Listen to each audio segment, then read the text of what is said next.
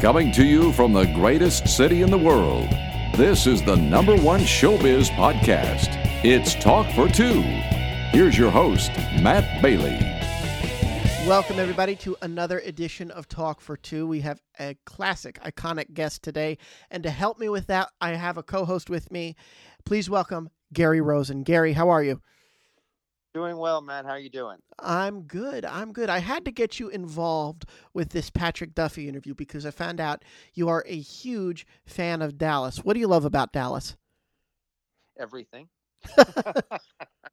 no, I have been a fan of the show for years, and it was for the with the original show. Yeah. And I think ever since Who Shot J.R. and then I, I just got into the whole dynamics of the family and of course, uh, J.R. and Sue Ellen and and and Bobby and Mama and and Daddy mm-hmm. and Clayton and and everybody. And I just, you know, the to watch it every week uh, on Friday nights, usually on CBS, and then uh, later in in reruns and online, all of it. But when TNT brought it back in 2012, I couldn't be more excited to see the new generation of Dallas with still the core, you know, of JR, Bobby, and Sue Ellen, and yeah. some of the supporting characters as well, and their kids, and the, you know, John Ross and Christopher. And to see the iconic house was so amazing that I even got to go there and go on set without the actors, but to go on set and and go to South Fork it was a dream come true, Matt. It really was. Oh, that's awesome. How did it happen that you got to go to the set? Well, I uh, I knew somebody. I called over, and and uh, someone made it happen over at Southfork. Uh, you know, that's open to the public. Right. People can go to Southfork. They have yeah. tours. But I was able to uh, get on on the set of Dallas, which was filmed the TNT version uh, in Dallas. I mean, most of it was done in Dallas, and so the set was at a soundstage on Dallas, in Dallas. Sorry, mm-hmm. soundstage was Dallas, and just to walk down the staircase and and be in the kitchen and the, at the front door and and touch the awning and go and come in through the backslider door backsliding doors uh, and see Barbara Bel Geddes and Jim Davis over the fireplace. It was just extraordinary. I, I, I, it was so much fun, and I was there yesterday. It feel like it, it felt like I was there yesterday. I went with my friend James, who lives in Dallas, and we had cowboy hats on and boots, and uh, I love that. Great. I absolutely love that. Well, you know, I want to let this Patrick Duffy interview speak for itself. We'll talk about what uh, what it meant to you to get to talk to him after we listen to it, but I think we should listen to it first. What do you say? Let's go with Bobby Ewing. Patrick Duffy, welcome to the show. How are you, sir? I am good. I am very healthy, thank you, uh, which we all have to take inventory of our health nowadays, but I'm good. That's excellent. Now, before we talk about you, I want to talk about uh, your uh, connection to Masked Singer through your nephew, Barry Zito. I have to ask, just to kick this off, did you know that he was on that show? Did you, or were you as surprised as everybody else? Uh, um, I'm, I have, I know nothing. You know, I am, I'm a complete, uh, what's the right word? Neophyte, maybe? I'm not sure. Maybe I made that up. Um, I literally, you know, and I've thought about this recently because in isolation here, you do a lot of thinking. I just tend to tumble along in life mm-hmm. and end up in places. And most of the time, I don't remember where I have been. Yeah. Really? So, uh, no, but I've, uh, the funniest thing about that in the world now is, uh, you know, I had a 35, 40 year career, and yeah. I'm famous now for being Barry Zito's uncle. oh my gosh. but I did not know. Uh, uh, as a matter of fact, my my son um, uh, on we do a Zoom meeting. We have the Duffy family cocktail hour. Really? Uh, yeah, and, cool. And my two sons and their families are isolated in their respective homes, and we Zoom and just sit around and talk. And we were stunned because Connor, my youngest, said, "Did you know Barry was on The Masked Singer?" I said, "No, I had no idea." You know, and of course you wouldn't know because it's supposed to be a very well kept secret. I mean, you wouldn't want it to get out. But anyway, I heard that he didn't make it all the way, but um, he's got a pretty bright future in front of him anyway. yes, he does. So, yes, he does. Speaking of quarantine, I know you had some connection issues, but uh, the Dallas reunion, the virtual Dallas yep. reunion, because of that, because of those technical glitches, will you do it again? Oh, of course I would do it again. Uh, you know, for the past, I don't know what, even before the reboot, but certainly for, since the reboot was over in whatever year that was, 14, I think, something like that. Mm-hmm. Um, Dallas is such a gift that anytime I can, you know, even repay the people that still to this day are fans of the show, I'm on board with it. And so is Linda. Uh, she and I are the dearest of friends. And we just uh, every day wake up with a gratitude that Larry taught us too was can you believe the fortune we have for having been on that show? Mm-hmm. Um, and so no, I'm I'm I'm on board. You know, I might not you know appear at children's birthday parties as Bobby Ewing, but I, anything short of that, I pretty much would you know like to honor the people who watch the show. Larry, uh, Patrick, sorry. uh, speaking of the reboot, I was a huge fan of, of both series, and you know the reboot really to me, and I think you've used this word in the past, was was a continuation. I thought it was so brilliantly executed uh, mm-hmm. of the of the original series and played paid great homage to it with with Cynthia and and what she was able to develop. Uh, with you being you and Larry and Linda plus you know your kids, you know being of great uh, significance to the series. What was it like being now then the steward of South Fork?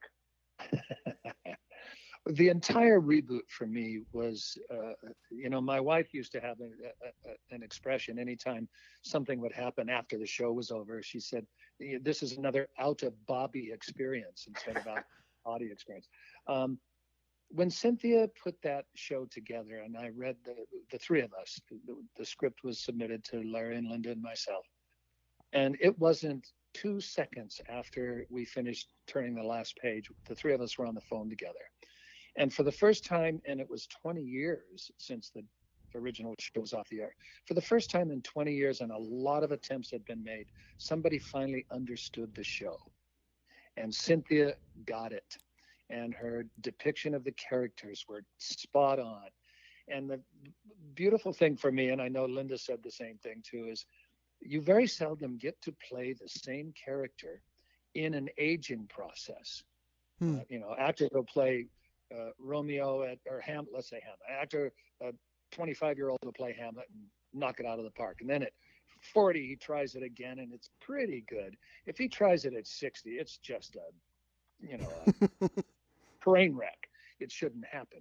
Um, but for me to come back on that first episode of the reboot, and they're celebrating Bobby's 60th birthday although I was, I think, 63 at the time, but still, it was, oh, I get to play him not as young Bobby, not as you know everything, but he's lived 20 years now. Who is he, and why is he there, and how did it happen? And it was such a um, uh, a calming, uh, introspective uh, time for me to be on that show on the reboot. Uh, I didn't have to try to be anything I wasn't, and and you very seldom as an actor. Uh, get a chance to revisit something and have that be the parameters in which you work. And um, again, gratitude. I never went to work. I never had a bad day at work, first of all, in my entire career. But that was a special three years. Can I can I ask you about a, a, a few particular scenes? I, I thought one of the when Larry passed, when the J.R. Ewing character passed, and you went yep. into his room with the letter that he had left you, and you yep. broke down and had some of his bourbon it was so raw and emotional and i was wondering if you did that if that was one take but it you it really felt like you lost your brother and your best friend can you can you tell us about what that was like that scene well you know if i could cry again right now um, it was exactly that uh, Haggie was my best friend pure and simple um, for almost 40 years uh, and so I'm trying to remember. I think uh, Mike Robin directed that, uh, but it, it, was, I think, one take. That's all we basically needed, and uh, it was uh, very loosely uh, suggested what the scene should be, and just go in there and do it, whatever it is you feel like doing, and and that's kind of how we did it. And you know that whole that first few times of going back to work after Haggie passed, um, they were there was always an echo. Let me put it that way. There was always an, a, a reverberation. Uh, it's not like Larry was there because if he was, he'd be loud and wanting a close up. But it, it was it was as if we all, you know, represented a part of him. I guess, and yeah, it was. Some of those scenes were tough. Well, you were a- exceptional in it, and, and I've watched it multiple times uh, oh. because I, I really, um, it was just, uh, it was excellent.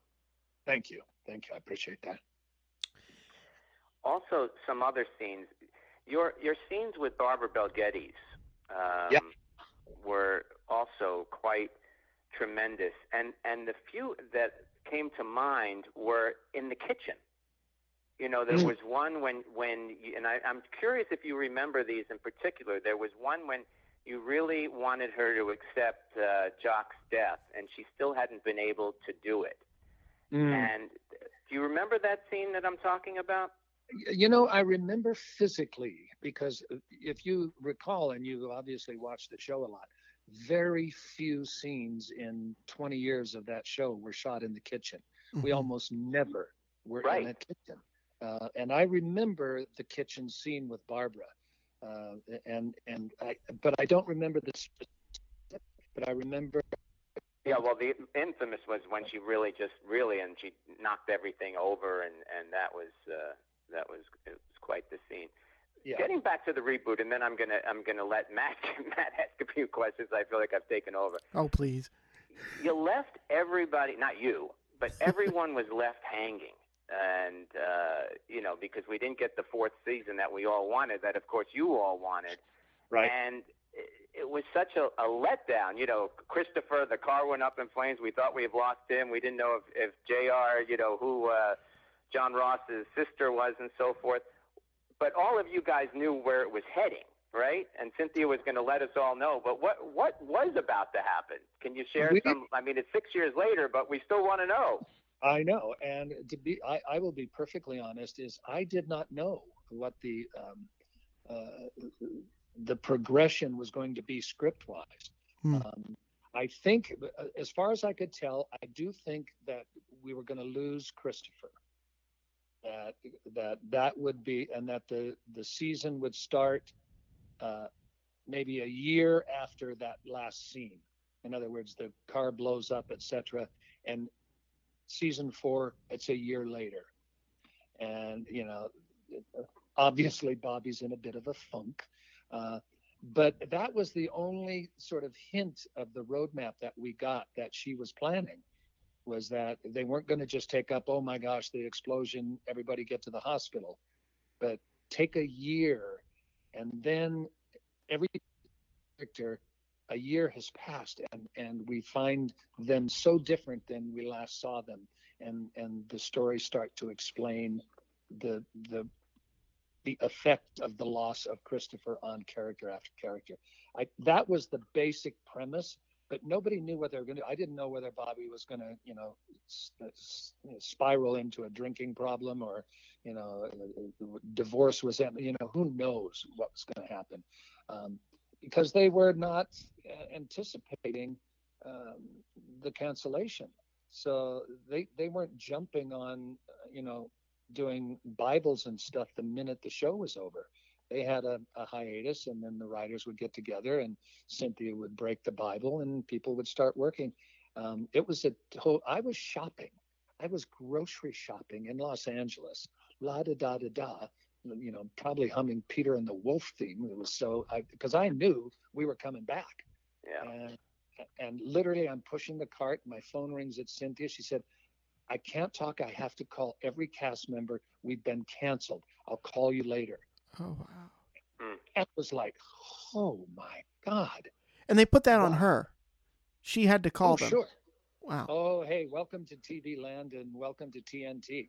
It was a it was cutthroat, and we were canceled not even by the head of, of drama at TNT.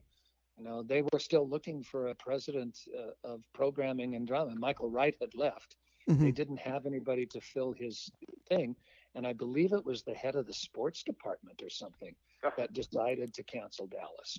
Wow. Um, you know, and we were the, I believe, you know, these are, you can't take these to the bank, but we were somewhere in the second or third highest rated program, and we were making money. In other words, we were in the black in terms of income for the network, and they canceled us. Wow, that is a shame. I want to talk about Dallas. My my question for Dallas is just on a whole, the original series. When you watch TV now, because it was really one of the first major, big popular serialized primetime. They call them soap operas, primetime soaps. Mhm. When you watch TV now, when you watch shows on the networks, do you see the DNA of that original Dallas in Oh, the TV that's there? Oh yeah, I mean, listen, Darwin is is hopping and skipping and singing right now. Mhm. We changed the evolution of television, Yeah. um, or we revisited it. I'm not sure which is proper, but almost almost every single television show that's on now, whether it's on cable with you know 12 or 9 episodes or or whether it's network primetime with 20 some Mhm. they have a continuing basic storyline which they never had before our show before our show you know drama or comedy doesn't matter but it was you know crime committed good guys chase bad guys good guys catch bad guys um, cute scene at the end next week crime committed bad guys chase good guys you know and it goes on and on and on. We established that the storylines continue the histories continue um, you know somebody gets pregnant the baby who's the baby? They still chase the bad guy but there's this entire thread that i think we set the template for on that show Mhm. uh, and, and and it's it's not like we personally changed it proved that that hook was very important for an audience. Yeah. and you know, they it's called show business. They they looked at that and went hey that's good business. We got to try that. And they did it. Now, what your fans may not know, speaking of television and speaking of you, is that in addition to being on Dallas and being known for that, you you've been on like every single show ever, uh, uh, guest starring uh, as a character actor. I want to talk a little bit about that and some of your favorite favorite roles that you've played across television, because you are more than just Bobby Ewing, and of course that is your legacy. That is part of your legacy. But I'm just curious to know you've had the chance to play with some amazing actors on multiple shows. Do any of those roles stick out to you? And if and if so, tell me about one or two that you really remember. Well, uh, you know, first of all, Lorimar was so good with Dallas, and you Mhm. know, and so good for us as a cast. Um, but they Lorimar did not um, promote the cast members, and the person who really did such a favor to me was Aaron Spelling. Yeah. And you know, Aaron, um, for whatever reason, and I, I only had met him a couple of times, but I, I did several of Aaron's shows and most of the time that I did them, I was playing a character out of the oeuvre of Bobby Ewing. Mm. Um, I did a hotel where I played a killer, you know, a charming uh, who was romancing. Was it Connie Sellecca on that show, I believe? Uh, and she sort of basically started falling for me, and, I, and then they found out I was a killer and, and was almost about to kill her, and they jumped me up. And, and my wife said at the end of the, the, the last scene that I was in there, she said, I've never seen you do that before. And I said, What? She said, You actually chewed the carpet. They they threw me down on the ground, face first on the carpet, and I started biting the carpet. you know, I talk about chewing the scenery. Uh, but that's you know. But then Aaron would call me, and and I did another. I did a TV movie for him uh, uh, called Texas, Mm-hmm. where I played uh, uh, Houston, not Houston, Austin, and he dies of consumption, and and he's he's a honorable but weak person, uh, kind of thing. And and Aaron was the one that always would say, "Give that a try, basically," and hire me to do it. So I, I very much appreciated him over the years. How'd you get into some of these animation roles that you've done now? You've done Family Guy, you've done Justice League. I mean, and other sitcoms it, like American Housewife. Is that different? Is that harder for you coming from drama? Um, no, well, you know, I did step by step for seven years, right? Uh, which was, you know, the the, the funny thing was the chronology of this is, you know, I did Man from Atlantis, not a guy full of laughs. Yeah. Then I did Dallas, uh, pretty full of heavy, meaningful looks most of the time. And when I left Dallas uh, after season seven for that one year, uh, Leonard Katzman, the producer of Dallas, was basically my mentor and, and a dear, dear friend. And he was uh, uh, friends and had worked with uh, Tom Miller of Miller Boyett years before that on Petrocelli. And so he quietly uh, called Tom Miller and said, I have an actor on Dallas who's leaving the show, and I think he'd be great in a half hour comedy. You should meet with him. And Tom Miller immediately said, Larry Hagman's leaving Dallas? oh, no. because the last person they could think of doing a comedy would be me. And Leonard said, No, you, you really got to check him out. So I went over and met with everybody, and they started to develop a half hour for me. And then I went back on the show, and we did five more years of Dallas. And then at the end of that, um, they immediately wanted me to come back and do a sitcom. And the two producers, uh, Bill Bickley and Michael Warren, went, eh, Bobby Ewing's not exactly a laugh riot. And they sent them the outtakes from Dallas. And that's what convinced them to, to, to take a chance on me. And then they found out that I, I, I was able to do it, but I love comedy. Mm-hmm. It's uh, it's a different, obviously, life form in terms of television, uh, but especially uh, uh, in front of an audience, I like it. Uh, when I did American Housewife, that's three camera, no audience, you know, doing comedy. It's a little different, um, but again, they're character roles, and I love doing that. I love, you know, the British have that term, you know, taking the piss out of stuff, mm-hmm. and it, I re- it really encapsulates kind of what you well, okay, I nothing is sacred. Um, you can make an absolute fool out of me. You can, you know, on on. I remember once on on Step by Step, one of the best episodes I had. I dressed up in a chicken suit, and I thought, how great is this? I get to wear a giant yellow chicken suit, and you know, so do anything with me. I don't care. It's going to be fun. Um, yeah. With the animation, that was different. That's the Dallas gift that keeps on giving.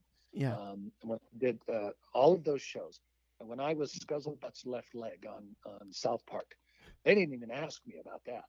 It's just that Trey and, and his partner were huge Dallas fans, and they just wanted to stick it in there, so they did. And, and and my sons, both of them at the time, thought that was the high point of my career. uh, and then um, the Family Guys, uh, Seth was a huge Dallas fan, and they brought Victoria and myself in to do the live section of the of the show, and then I did a couple of voiceovers as other characters. Um, but again, I, I, would not have been asked to, I'm sure, had it not been for the caveat of being on Dallas, mm-hmm. the gift that keeps on giving. You know, and it's interesting you say gift that keeps on giving, and then I'll I'll ask this and I'll let Gary hop back in here. But a lot of actors, when they become known for one particular role, they they kind of shy away from it later in their career, and they're like, I don't want to be. That is what it is. It started my career, but now let's see where it goes. And you've been talking this whole time about how all of these other opportunities have have spiderwebbed from Dallas. I, I, is there a reason? Well, let me rephrase that. Why haven't you? Have you ever felt that you should? kind of try to break away from that mold and what's led you to decide to embrace it rather than to try to push back on it well, well there's a there's a there's a time uh, line on that the reason i left dallas in 1987 after seven years was specifically because i thought uh, if i'm going to capitalize on the popularity of the show and my character um, and my contract was up. I would never uh, leave anything uh, and break a contract. Um, but my contract was up, and I thought, if I can capitalize on this, now is the time, rather than when it's bled out and there's no life left in it at all, and everybody's scrambling, um, and you look uh, desperate. Mm-hmm. So I left the show. Um, I did a couple of jobs, nothing that was spectacular, to be quite honest. Um, but the the interesting thing to me was nothing was as fun. Uh, you know, I still like going to work. I still did a good job, I thought, on whatever I did. But I didn't look forward to it the way I did every single day that I went to work on the Dallas set. Mm-hmm. And so, but I thought it was over. I thought it was done. And, you know, Larry was still my good buddy and Linda was my friend. Um, and when Larry called and said, I'm coming to Malibu, um, that's when I knew, oh, they're going to ask me back on the show. And it, it was not a hard sell at all. I was more than ready. I missed him terribly. Um, he missed me terribly. He said, "There's no fun on the set anymore without you," uh, and and so we just had to figure out how to come back.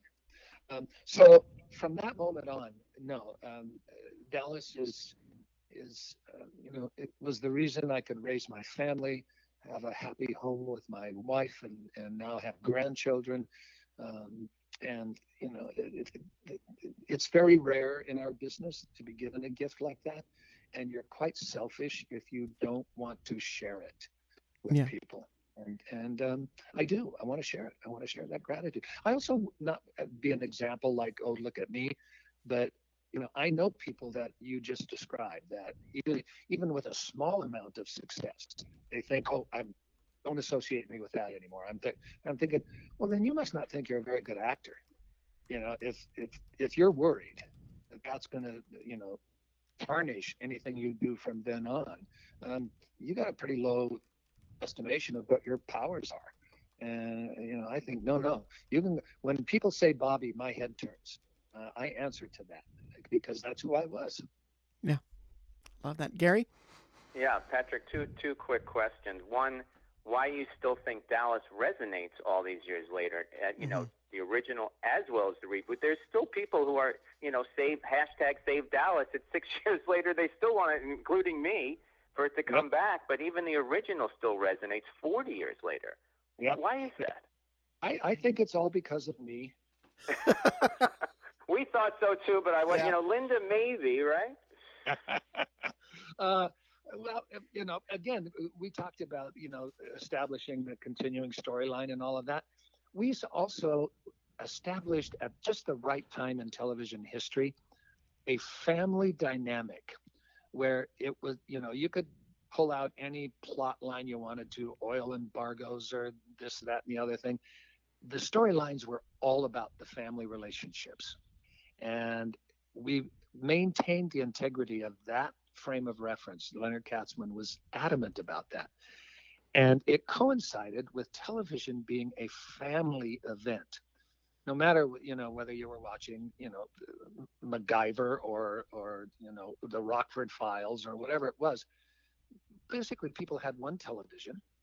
You sat down in the living room and watched TV as a family, and the combination of those two things uh, the example of why that is is so powerful is the people that come up to all of us now. Linda and I talk about this all the time.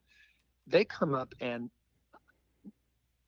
I would say quite honestly, at least 85 to 90 percent of the people have not a tear in their eye, but are reminiscing about the show in a sense of their family.